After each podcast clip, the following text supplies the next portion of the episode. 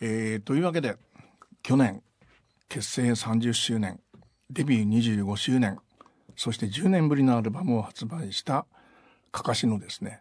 ブリーダー、はい、バカボン鬼塚さんをお迎えしております、はい、2023年最初のゲストです。明けましておめでとうございます。明けましておめでとうございます。今年もよろしくお願いします。よろしくお願いします。なんでこんな晴れの舞台にこの私でいいんですか。いや去年いろんなアルバムが出ましたけども、はい、このアルバムをご存知の方がどれくらいいらっしゃるだろうっていうこととそれ10年ぶりのアルバムを出したっていうことはそうですね、これはやっぱり素晴らしいことではないかっていうこともあってですね、はあ、今年をどんなふうに迎えようかと思ってらっしゃる方に、はい、勇気とですね励ましのインタビューになればという、はい、そんなゲストでありますいやもう ありがたいです。いえ今年ですね、はい、もうたくさんだから言うんですけど僕還暦なんです。いや、まあ、さらにまたおめでたいそうなんです。データが加わりました。そうそう年男なんですよ。うさぎ年で、はい、去年の夏に淡泊というですね、はい、アルバムが発売になっているわけで、はいはい、10年ぶりっていうのはやっぱりすごいことですよね。そうですね、10年経っちゃいましたね。自分ではその間にこれまたあまり人には知られてないんですけれどもソロ活動をやっておりますソロ活動をやっております。サードアルバムかかしのアルバムを作ってる時に、はい、スケアクローっていうアルバムを作ってる時に、はい、ソロをやりませんかみたいな話が周りに出てきて、はい、でいろいろ考えてBOK というですね、はい、バカボン鬼塚公人って僕本名鬼塚公人なんででそうなんです。バカボン鬼塚と鬼塚公人を合わせた、はい、だからすごくプライベートな、はい、思い出の中のものを作品にしていくっていうコンセプトで、はい、BOK って形で、はい、ソロ活動を10年ぐらいやってたんですよ。あ、もう一つバンドもやってらっしゃるんでしょ。そうなんです、そうなんです。ヤンガージェネレーションっていう、はい、これは金木星が一度金木星ってバンドが、はいはいはい、一度活動を休止した時に、はい、あ、休むのってだったら一緒にやらないって言って声かけてですね、はい、あ、なるほどね。で、まあ、そのバンドは作ったんですが、はい、その間かかしずっと休んでたというですね、感じだったんですけど、今回の10年ぶりのですね淡泊はですね、はい、今までと違うことがいくつもありまして、はい、今名前が出たですね金木犀のベースの白井祐介さんが加わったりしてる。そうなんです。これはやっぱ大きいでしょうね。でかいですね、はい、サウンド的には、はい、あとクールドライブの元、はい、クールドライブの田中大輔さん、はい、キーボード。この2人はもう本当にこれからの、まあ、今もですけれどもこれからのかかしのサウンドには絶対欠かせない、はい、2人でございましてキーマンでございますね、はい、やっぱりまあ、白井さんたちとの出会いがあったから、うん、じゃあ今回10年ぶりでバンドのかかしでやろうって決められた、はい、そういうことです。なるほどね。その前にだからヤンガーもやってたし自分のソロアルバムもその2人には参加してもらってずっと、はい、ライブもサポートしていただいて全部やってたので、はいはい、もう僕のサウンドには欠かせない2人になっちゃってるんですよ。なるほどね、はい、で、まあ、ボーカルもですね、はい、今までこうボーカルではなかった方がボーカル取ってらっしゃるでしょう。はいはい、ハッピー段原くんがですね、はい、これもともとはこの前のアルバムまではうちのかかしって、はい、ユニゾンで、はい、2人のボーカルがユニゾンで歌うってでたまにハモるっていうのがパターンとしてあったんですね、はい、でもずっと僕それ不満でそれぞれで歌いたいっていうソロを取りたいというかそれで色を出したいなってずっと思ってたんですよ、はい、だけどまあなかなか難しくてですね、まあ、言ってみると宴会バンドから始まったバンドなので宴会バンドとあとなおかつ業界バンドですね。もともとデビューが事務所バンドみたいなもん、はい、業界のパーティーから始まった、はい、ライブパーティーがある放送局で行われて、はい、それで優勝したことから、はいはい、始まったバンドなので、はい、そうなんですよ。だからなかなかそこら辺で音楽的に突っ込めない、はい、こうしたいんだけどっていうのもいやいや俺たちほらバンドの前にさ放送業界人じゃんっていうのがあってなかなかですね音楽性でこうやりたいああやりたいがなかなかできなかったんです、はい、で今回新しいハッピーくんを、はい、ハッピー D のりひろと、はい、かかしでは名乗ってるんですけれども、はい、パーソナリティのハッピー段原くんを入れることによっていろいろな自由な方向性が作れるなと思って今回ようやくそれぞれでソロを取る楽曲を入れ込んだアルバムができたというだから本当に理想のアルバムなんですよね。なるほどね、はい、1曲目のですねこれは一昨年の曲になるのか「Can't Stop Loving You」はこのドラムとベースが入ったことがですね、はい、大きく作用している曲でもありますもんね。そうなんです、ドラムは磯貝左衛門くんで、はい、これまた僕の番組にゲストに来てくれた時に、はい、で様子見たんですよ様子見てでもって磯貝くんって面白いねって周りのそれこそ白井くんとかにも聞いたらもともと町田のまほろ座というライブハウスライブレストランがあってそこにもよく出てて相模原かなんかなんですよ。だからそこら辺でミュージシャン仲間が知っていて、はいはいはい、子はいろんな楽器ができるよっていう、いろんなギターからキーボード、全部いろいろやるよっていうことで、はい、じゃあドラムもプロ級だよっていうことを聞いて、はい、次に静岡の放送局に出た時にドラムうまいんだってって言ったらああ叩けますよって言ってドラマーとして誰かのサポートとかやってるといやドラム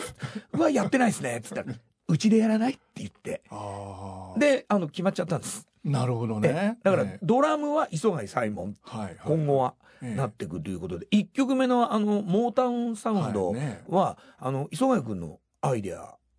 でなるほどね。どうしようかって時ちょっとモータウンでやりたいねっつったらはい、彼がダンドラダンドンドンダンってあれでやりだしたんですよ、はい、でおーいいって言って、そのまんまレコーディングも採用という。なるほどね、はい曲はあれですかもうそういうソロ同様前のバンド用っていっぱい書いてあったっていう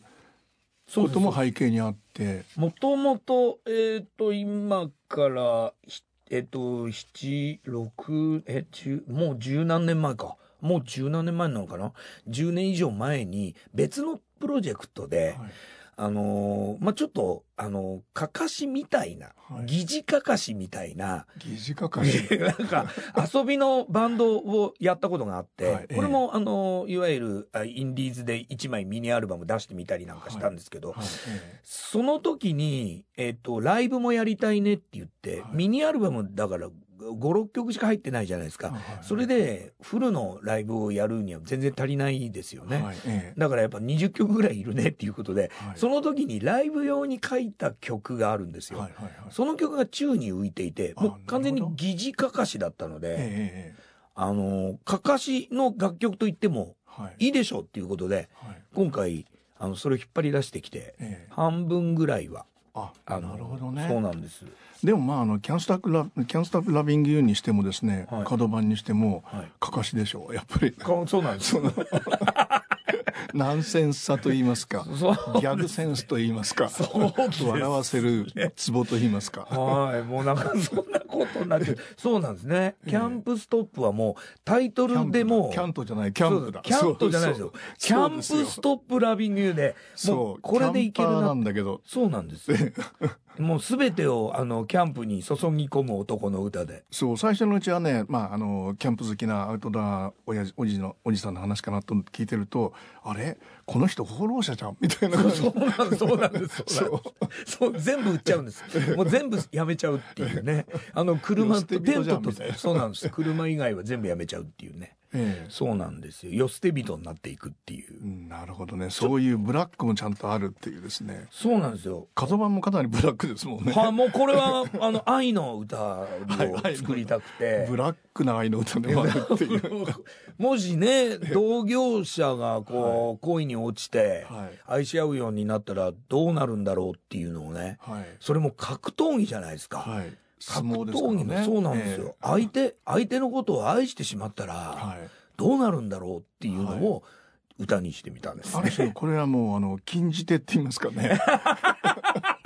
つまり世界中で相撲を見てる人がですねこういうことをどっかで連想しながら、はい、あんまりこれを口に出しちゃいけないなと思ってることが歌われてるっていうそうですね。そうですね。でもどこにも愛はあっていいなと思うので、はい、そうなんですよね。手がこう震えてしまうっていうのは分かるじゃないですか。はい、ありますよね。なんかもう格闘技でなおかつ裸でぶつかり合う格闘技なので、はい、ドキドキしてしまいますよね。はい、ドキドキしますね。そう思ってみるとね。そう思ってみるとドキドキしてしまいますよね。でそういう曲がですね、はい、まあエレクトロポップ、アハのようなそして途中からですね、はい、この愛の手はなんだっていう愛の手のこれはもう違う人の歌が声がね、そう違うセリフで浮かんできますよね。そうですね。サンキューの方の方には許可を取ってありまして。許可取ってるんだ。そうですそうです。ゲストでいらっしゃった時に、ライラライ的なものを、はいはい、落とし込んだパロディソングを歌うんですが、はい、よろしいでしょうか。そっちの方の許可ね。そうですそうです。そしたらいいですよ、どんどんやってサンキューって言ってましたから、使わせていただいてですね。いやでもそれはどういう流れでこういう曲になったんですか。これですか。今回聞いていただければわかると思うんですけど、はい、メロディーは全部日本のフォークとやロックというかポップスのメロディーを洋楽のアレンジでやってみたらどうなるかっていうことに落とし込んでいるんですよ。はい、なるほどね、なるほど。だからこの角盤もお察しの通りの方向で作ったわけでございまして。もう言っちゃいますか。アリス。そうそうですそうです。アリスがチャンピオンです。はい。アリスのチャンピオンです。でもそれをこういうエレクトロにするっていうのがこのオリジナリティっていうことでしょうからね。そうそっちにシフトしてそっちに行こうということになってやりました。はい。もうこの3曲目のね、君と大地とこの空はもうすぐわかるっていう。そうなんです。歌い出しが同じですからね。同じですもんね。歌い出し全く一緒なんですけど。でこれはでも古い曲なんですね。2001年の曲っていう書いてあります、ね。そうですね。ちょうどアルバムとか出せてない狭間の頃で、でも新曲は1曲ぐらいあってもいいよねっていうことで作ったんですよ。でその前まではどちらかというとフォークの、パロディというかフォークを一つ一つ、僕実はだからずっとよく聞いてたのは小倉圭さんで、小倉圭さんをやりたかったんですけど、でもやっぱり僕がちょうど高校生の時にバーッと出てきたのが松山千春さんで、79年80年ぐらい松山千春さんボーン出てきた頃で、じゃあ千春さんかなと思ってそういう少年だったんですか。はい。洋楽も聴きながら、少年じゃないかも。そうですね。高校生でしたから、高一だったんですけども、ベスト10とかそういうのにもなんとなく名前は出てきている頃だったので、テレビでも、でもそれ以外にもね、ニューミュージックって言葉が生まれ始めた頃じゃないですか。敏感にそこら辺は感じて聞いてはいました。なるほどね。大体そういうのってね、なんか周りのまず子らがちょっと友達とかが騒ぎ出して、今と違ってもうすごい熱で聞くじゃないですか。僕も本当にすごく覚えてる、全然関係ないですけどすごく覚えてるのが高校の時に、急に夜8時ぐらいに友達から電話かかってきたんですよ。男の友達でしたけど、電話かかってきて、何の電話かなと思って「もしもし」って、もう高校生で言ったら夜8時って言ったらもうね、田舎の高校生ですからもう深夜ですよね。出たら興奮して「お前 RC サクセションって知ってるか？」もう最高だぞ」RC サクセションのアルバム聴け」って言われて、30分ぐらいずっと言われて、おお分かった、とにかく明日聞いてみるってって言って、はいでその当時出てた最新アルバムを聴いてで影響を受けるスローバラードそうですそうです、あの辺です、あの辺を聴いて衝撃を受けてっていう、だからその辺もちゃんと網羅してなるほどね、落とし込んでいってるわけなんですけどね。そういうその松山千春さんの北の大地がですねアフリカのサバンナかなみたいないや広いなここはみんなでかいなっていう歌になっておりますねそう背がすごく大きなねキリンよりもっとでかい動物がいそうな感じがねそう顔のあたりで雷になるんですからねそれぐらい大きなね手のひらが6畳一間だってそうそうそうそうどんな動物だっていう風呂屋の煙突ほどの肩ですからねゴジラよりでっかいかもしれないでかいかもしれないですね新潮さんの恋愛の歌なんですねこれは。でもまあそういう千原さんのこう歌詞を面白がって変えてるうちにこうなっちゃったんです。そうなんです。なんか身長差のなんか手が届かない彼女ってどんなだろうねっていうね、僕らの恋愛ソングってそういうの多くて、なんかちょっと不条理感があるような、そうなんです。ロングヘアドボーイっていうのは遠距離恋愛の彼女に会いに左腕の脇毛が伸びていく歌があったり脇毛だけ伸びていくんですよ。で、彼女に会いたくて、で伸びてって彼女の部屋のピンポンを押そうとするんだけど、脇毛だから押せないっていうで頑張って押すんです。ドアの隙間から入っていけばいいのに入れないですよ。今もねピープ風が入らないように密着してますからでなんとかピンポンを押して彼女がこう出てくるんだけど、話ができないっていう切ない歌があるんですよ。脇毛だから正体が見えないみたいな、それに近い歌がありましたありますね。でこの千春さんまた千春さんですけど、千春さんなわけじゃない。君と大地とこの空とっていう歌なんですが、ギターのしなやかだし、まあ本格的ですもんね。本格的ってね変ですけど、やっぱり最初の頃はかかしやってる最初の頃は弾きまくる。単にもソロをガンガン早弾きというか弾きまくるんですけども、この頃もさすがに、歌心のあるギターを村上さん弾くようになってまいりまして、メロなギター多いですもんね。そうなんです。まあというか、やっぱあれですよね。若い時には間が怖いじゃないですか。間が怖い、沈黙が怖いというか、バカも鬼塚さんですらそうなんです。もう間がパッと開いた瞬間、うわドキドキするっつって放送事故じゃないかみたいなね。今だってもういくら間開いても平気なもう全然大丈夫です間を使っていろいろとっていうそういう、だからもうギターもそうですよね。だから早弾きだけじゃないというか、メロディーをちゃんと重視しながらの、なんか耳に残るフレーズっていうのはどうなんだろうっていうのは、今回のレコーディングで追求してますが。なるほどね、でそういうまあバンドのメンバーでですね、ボーカルの人がもう一人加わったっていうのが、これホットサンドメーカーはこれは段原さん。そうです。ですよね。でも声似てますね。ちょっとね、驚きましたね。ちょっとなんか歌ってみたら似てたんですよね。実は歌声聞く前にメンバーに指名したんです歌声聞く前にそうもう歌わせるつもりはなくて、歌わせるつもりです。でも歌声聞いたことなかったんです。歌声聞いたことなかったんですけど、いけんじゃないかな話し声でで実際レコーディングしてみたら、シャウターだったというね。どっちかというとロッキンな感じのこのシャウティングみたいなのがすごくうまいっていう、繊細なメロディーを追うのがちょっと苦手っていうのが分かったんですよね。で段原さんは、前にバンド経験がいろいろあった人なんですか？いや、僕が聞いてる限りではバンドはないですね。なんかね、ドラムとかリズム楽器をやってたっていうのは聞くんですけども、それも話したがらないから触れられたくない過去があるらしくそこは突っ込まないようにしてるんです。優しいですね本当に。なので長続きさせたいですから、バンドとしてそこは触れないようにして、なのでちょっと分かんないですね。バンド経験はでも多分ないと思います。なるほどね。初めてのバンドですね。初めてのバンドなんだ。初めての歌です。少なくとも歌は歌ってなかったと思います。でも段原さんの番組ナックパイの帯ハピのディレクターは村上さんなんでしょ。そうなんですそうなんですよ。で段原さんはバカモンさんと同じ事務所なんで。そうですそうですそうです。たまたま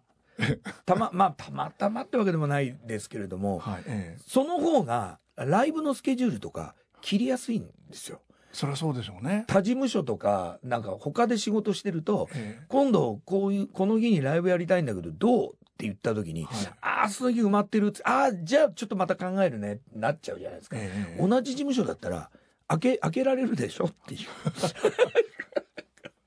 確かにね。そう日にち仕切る人が同じなんで、はい、この日ライブやるよ開けさせてって言えば分かりましたになるので、ライブがやりやすいんですよ。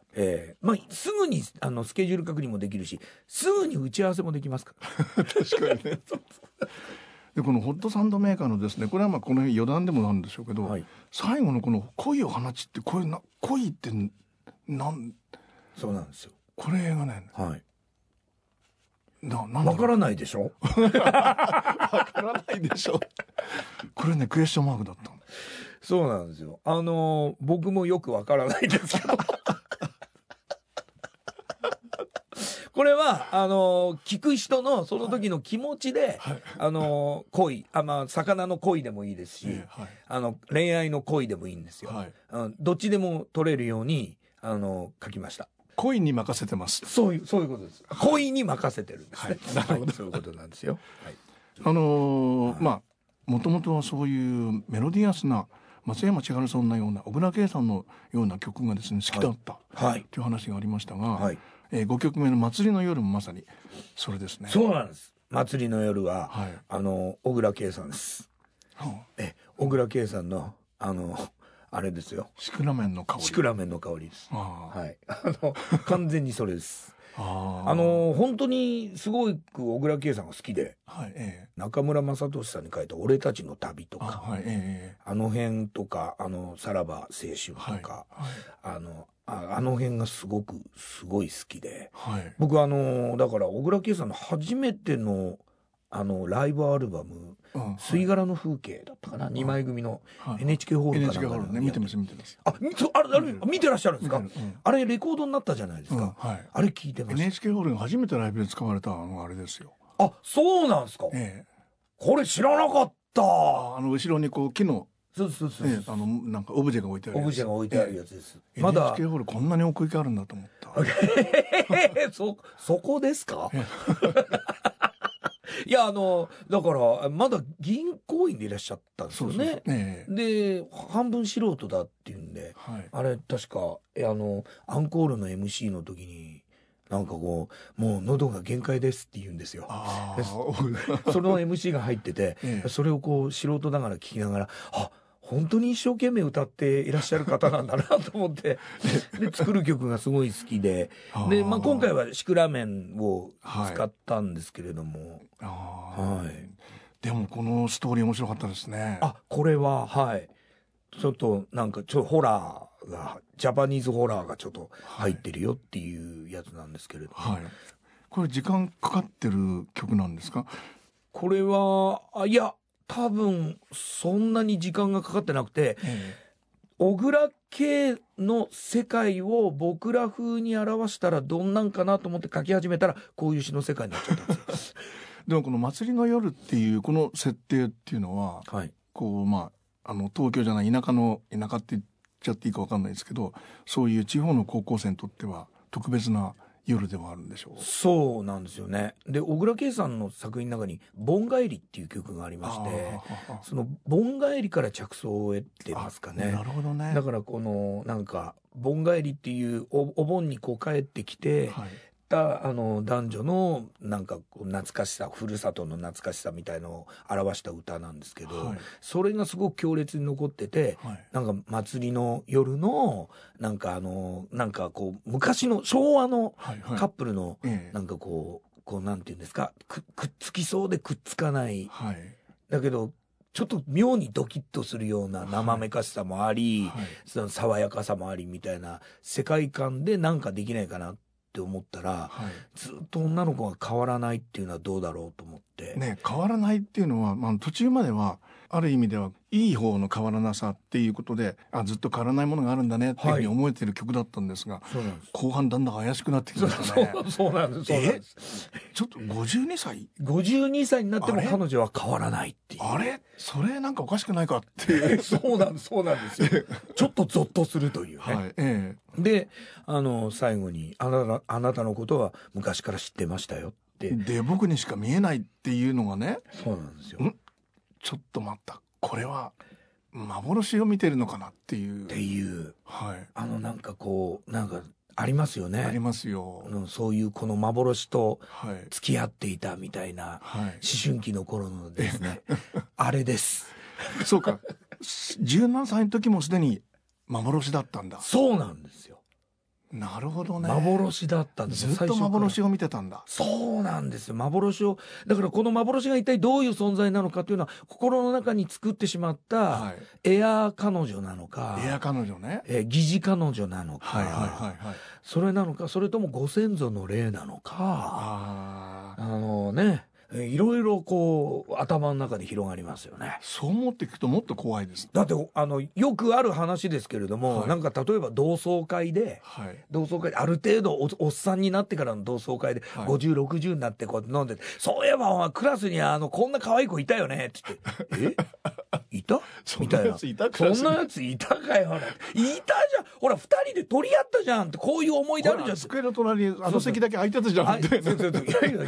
隣の席相手山田だろうみたいな山田じゃないよって、いや お前がその向こう側に座っててさ、取り合ったじゃないよそんなのっていうような何見てたろう、それですで、その予告というのがですね、間奏の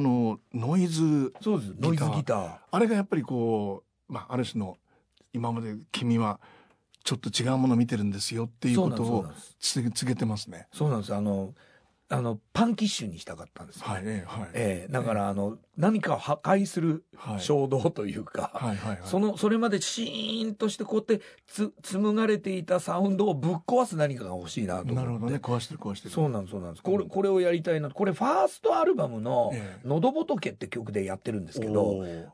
俺たち変わらないねっていうね10年後にやってるわけです、その曲で97年のでやってることを、2022年でまたやってるっていう、ね、なるほどね、時を超えてるっていうことですね、はい、このアルバムの中盤のですね、祭りの夜自転車に乗って僕は放電ラブ、はい、旅館九州が、これがいずれも2007年の曲でした。そうなんです。その当時言った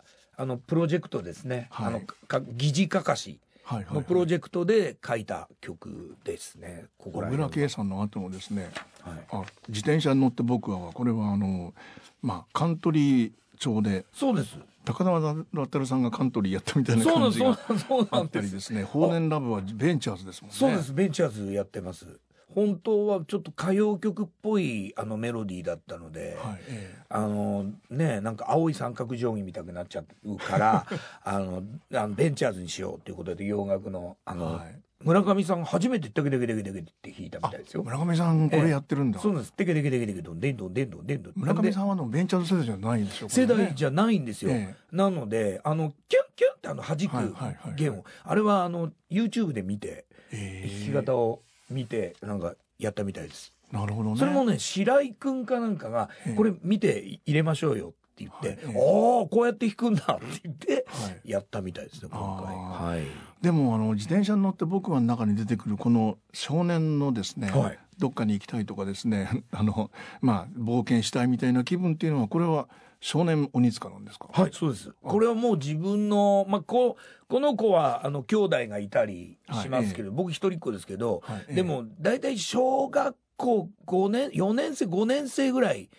5、6年生ぐらいの時の心理を歌に落とし込んでて、僕もこんな感じでしたね。なんかとにかく自転車に乗ってスピードを出してれば、はい、なんか全て忘れるような、はいはいはい、なんか全部忘れて自分が王様になったような気分になるなっていうのを歌にしたくて、はい、素朴な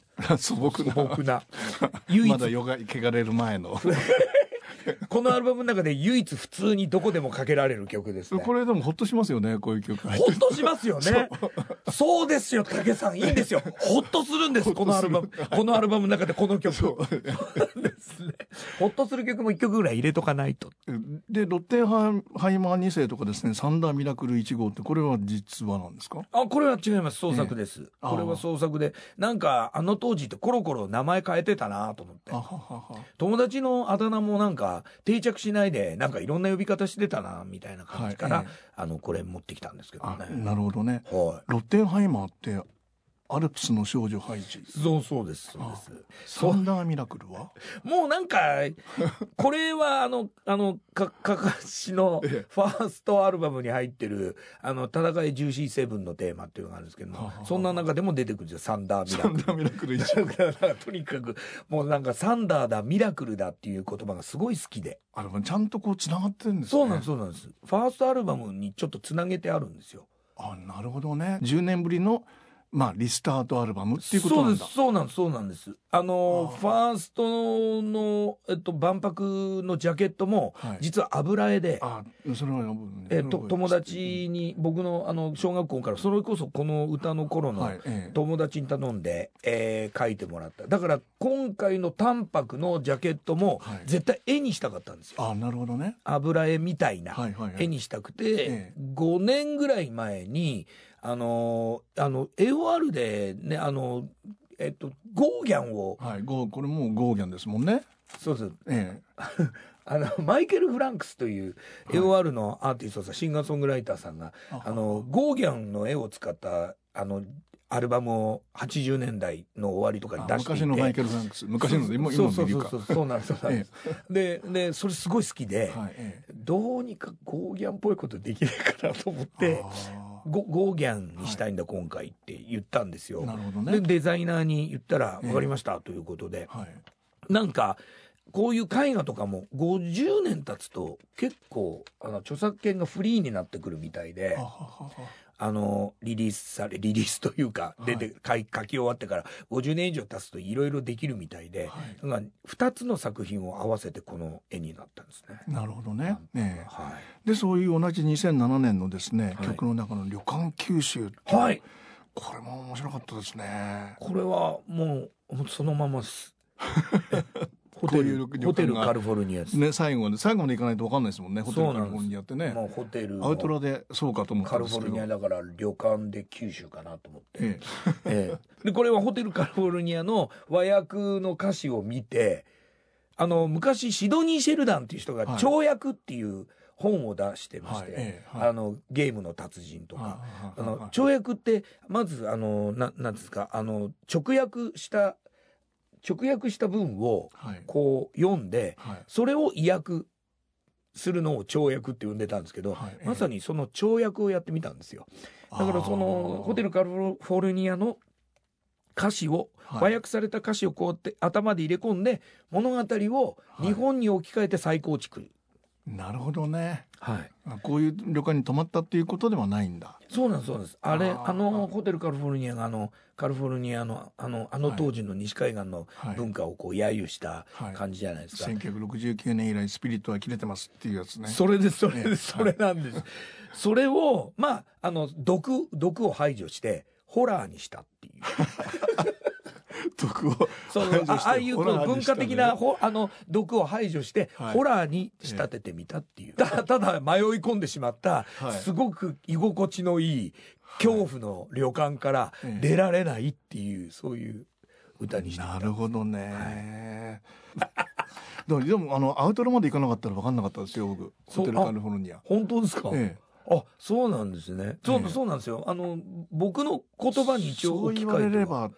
ギターの乾き方とかね、そういうことかと思いましたけど、で最後の稲光、ダ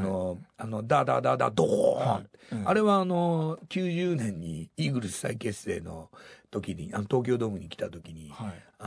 ホテルカリフォルニアで本当に稲光から始まってたんですよ。ドガーンで歌い出す。すごいな、マニアックな。それを見て、うわーと思って、これ使ったろうと思って最後に稲光を。としてなるほどね。そういうその、まあ、マニアックな音楽少年がですね、はい、どっからそういう喋る人としていやラジオが好きだったんですね、基本的にやっぱりこのラジオが好きで、はい、だから今僕がきっとラジオでやってることって多分僕らのあの時代の80年代に思春期を迎えている、はい、人間のラジオって、はい、喋りは AM 音楽 FM っていう、はいはいはいはい、FM ラジオは生放送なかった時代で、うんはい、全部録音番組だったですよね。なるほどね。全部録音番組でエアチェックができたじゃないですか、はい、だから雑誌があって、はい、ラジオ雑誌、はい、FM 雑誌があって、はい、でねこう見て2週間の予定表が、はい、この番組でこのアルバムの特集するんだってアルバム名もアルバムの中に入る曲もガーって書いてあって、はい、これを撮らなきゃっていう、はい、そういうとこから始まってるんでラジオですね、はい、なるほどね。ラジオでいろんな音楽聴いて、はい、だからもう恩返ししなきゃと思って僕らせっかくそれでラジオが好きになってこうやってラジオで喋る、はい、まあこれ AM の影響なんですけどAM ラジオの影響で喋りが立つ方になっちゃったんですけどまあ音楽的にも恩返しができたらいいなと思って、はいまあこういうふうにちょっとマニアックに攻めてるんですが、そういう恩返しの中にですね、アルバムのそろそろ終わりだなっていうところに、はい、尻花火っていうのがありましてですね、はい、尻花火すごい恩返ししましたねこれはメロディーはずっと僕らまあかかしって名前から分かる通り、はい、さだまさしさんの楽曲まあ例えばファーストだと無縁仏っていう曲があったり、はい、なんとなくわかりますでしょ。無縁坂だからね。そうなんです。で精霊流しと一緒にしたみたいな曲があるんですけど、はい、今回そういえばさださんってマイナーなメロディーとメジャーなメロディーがあって、はい、メジャーをやってきてないなと思って、さださんのメジャーなメロディーラインの、楽曲でなんか一曲作ってみようかなと思って作ったんです。尻花火は。これはだから道化師のソネットとか、はいはいはいはい、主人公とか、はい、そこら辺のなんかメロディーラインが好きで、はい、あんなような感じの楽曲を作りたいなと思って作って、アレンジをミッキー&シルビアのシルビアという、はいはい、いわゆるセクシーソウルシンガーがいまして、はいそのシルビアのピロートークとか、そこら辺の楽曲のアレンジでさだまさしさんのメジャーメロディーを歌ったらどうなるかっていうのでやってみたんですね。でボーカルはちょっとキーを上げて気持ち悪い感じ、なんか女性ボーカルみたいだけど女性ボーカルでもないっていう妙な、そうです妙なあれは僕が普通に歌ったのをちょっと上げて、で気持ち悪いところで止めようっていうことで今キー変えなくて、はい、音声だけ変えることができるんですね。なのでこうやって、はい気持ち悪さ出したんですけど、ライブで普通に再現できるんですよ。それをそうなんですよ、やってみたらできて歌うってそういうふうに、はい、エンジニアの人が作るんですか。だからエンジニアの人が作るんじゃなくてライブでは生であれができる、やろうと思ったらできたんですよ。なのでちょうど良かったなっていう、それはそういうふうに歌えたってことなんですか。歌えたんです。歌えるかどうか分かんなくてライブどうしようっていう、はい、夏にリリースした時に去年、はい、ライブの時にじゃあこう尻花火だけどうすんの、はい、ちょっと変えるピッチ変えるって言われたんですけど、はい、ちょっと一回トライさせてくれって、はいライブで歌ってみたらまんま歌えたんで、それはボーカリストとして新しい、そうです扉が開きました、ですね。新しい扉が開きました2023年新しい扉が開いたボーカリスト、はい、もう開きっぱなしです。中本鬼塚さんです。はい、ありがとうございます。もうお尻の穴まで開いちゃってますからねもう完全に今ピ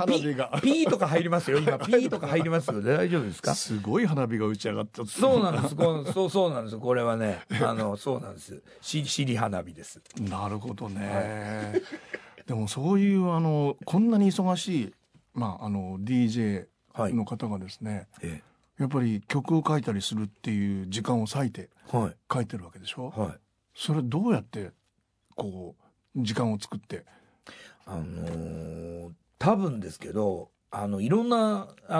ンガーソングライターさんっていろんな曲の作り方する方いるじゃないですか、はい、パッと思いついたらこうボイスレコーダーにこう入れたりとかもう楽譜ガーって書いてっちゃう人とかいますけど、はいはい、僕多分こう生活してる中でなんか入れてるみたいです。でそれを一回沈殿させてるみたいで、でじゃあ曲を作んなきゃいけないねっていう作曲期間に入ったら、はい、ボコボコできるんですよ。キャンプストップラビングユーは、はいはい、実は特番をやってました、ナックファイブで、はいハッピーくんと、はい、特番やってる最中に書いたんです。生放送の最中に曲がかかってる時に、ハッピーくんは何が好きなのって聞いて、大体これメンバーが好きなものを歌にするっていうのが、はい、前からのかかしの特性で。そうなんですか。その時に何が好きなのって言ったらそうですねキャンプとか、あとまあホットサンドしやったりとかそういうことですかねって言ったからああなるほどって言って、キャンプねキャンプストップラビングいいねっつってその場で歌詞をバーッと、メロディーは後なんですけど、歌詞は台本の裏にガーって書いて、番組が終わる頃完成して、でこう見せて見せてこれでいい、って言ってで家に帰ってそれにメロディーをつけたんですね。なるほどね。視線ですね。大体他の曲も大体視線なんですか？いや他の曲は曲線です。僕はちょっとメロディーラインを大事にしたいな。最高のメロディーと最低の歌詞ですからね。そうですそうです。最低の歌詞をじっくり考えないと出てこないんですよ。最低の歌詞は考えないと出てこない。やっぱ出てこないですね。最低の歌詞ですから。そりゃそうですね。それでいて皆さんに聞いていただける最低の歌詞ですから。確かにね、笑ってもらわないといけないですからね。そうなんですよ。だからじっくり考えないと面白いですもんね。なんかね意味合いを持たせつつ意味のないことを書きたかったんですよ。なるほどね、意味が あるようでないようであるようでないみたいな。でも一番最後にですね一番意味のある言葉がちゃんと、まあそういうひねらずにですね、ただあなたに会いたいだけ。これはリスナーだったり、ライブ会場に来てくださってるお客さんに向けた歌でございまして、そうみんなにもうコロナ禍で会えなかったじゃないですか、ライブやってもライブ配信とか、今配信はあんまね配信で生き残ってますけど、いろんなミュージシャンがやっぱり僕も武さんと同じでこうインタビューするとみんな言ってたのがやっぱりお客さんに会えないっていうところがすごく辛かったっていうので、僕らもやっぱり同じで、ライブをこうやった時にやっぱお客さんがゲラゲラ笑ったり、うわーって声を上げるっていうことがなんかこうやっぱ刺激になってるなっていう意味でちょっと、ライブが決まってたので、それが去年の8月のライブが決まってたんで、そこに向けてどうせアルバム出すんだったら最後に感謝の気持ちを込めたいなと思って、で行くんですけどあなたに会いたいだけなんだって訴えながら、最後は今日会えたからそれでよしとしますっていうちょっと淡白に終わってる。でもちゃんと転調してですね気持ちがもう一回、そうなんです。ダメ押し風にね。そうなんです。でもこの、いろんなことを言うとかですね、これはきっとご自分のことだなと思ってるんですけど、たどたどしく喋るけどたどたどしく喋ったことなんかないでしょう。いやこれはもうハッピーくんです。ハッピーくんの方です。ハッピーくんのね。なるほどね。もともとこれはハッピー D のりひろくんが歌うってもう決めて作ってましたから、なるほど。そうなんです。でやってみたんですね。これは別に何も考えずに一気に書き上げたやつで、そういう意味では本当に結成30年、デビュー25周年、10年ぶりの新作っていうリスタートアルバムとしては、かなりこう、理想的なものができたんじゃないですか。もう本当にちょっといいスタートを切りすぎてるというか、本当に自分たちが思った通りのアルバムがようやく、できて、本当に1枚目って呼んでもいいんじゃないかな、かかしのと思ってまして、2度目のデビューアルバムってやつですね。そうです。もうその位置ですね。でも次のアルバムのタイトルももう決まっております。決まってるんだ。ターンパイクっていう、ターンパイク。あれなんかターンパイクというですね、今度はちょっとまだ分かんないですけど、テクノフォークができたらいいな。タンパクの次がターンパイクね。ええ、うん、ね、なんか、ええ、なんかジャケットもイメージもなんとなくできてまして、あ、クラフトワークでいこうかなと思って、ね、テクノになるんで、ええ、そうなんです。2023年のですね、抱負ということで終わりましょうか。そうです。そのターンパイク、はい、ターンパイクと、実は僕の中これ初めて言うんですけど、はい、2023年なので、はい、もう言っちゃおう。その次のアルバムも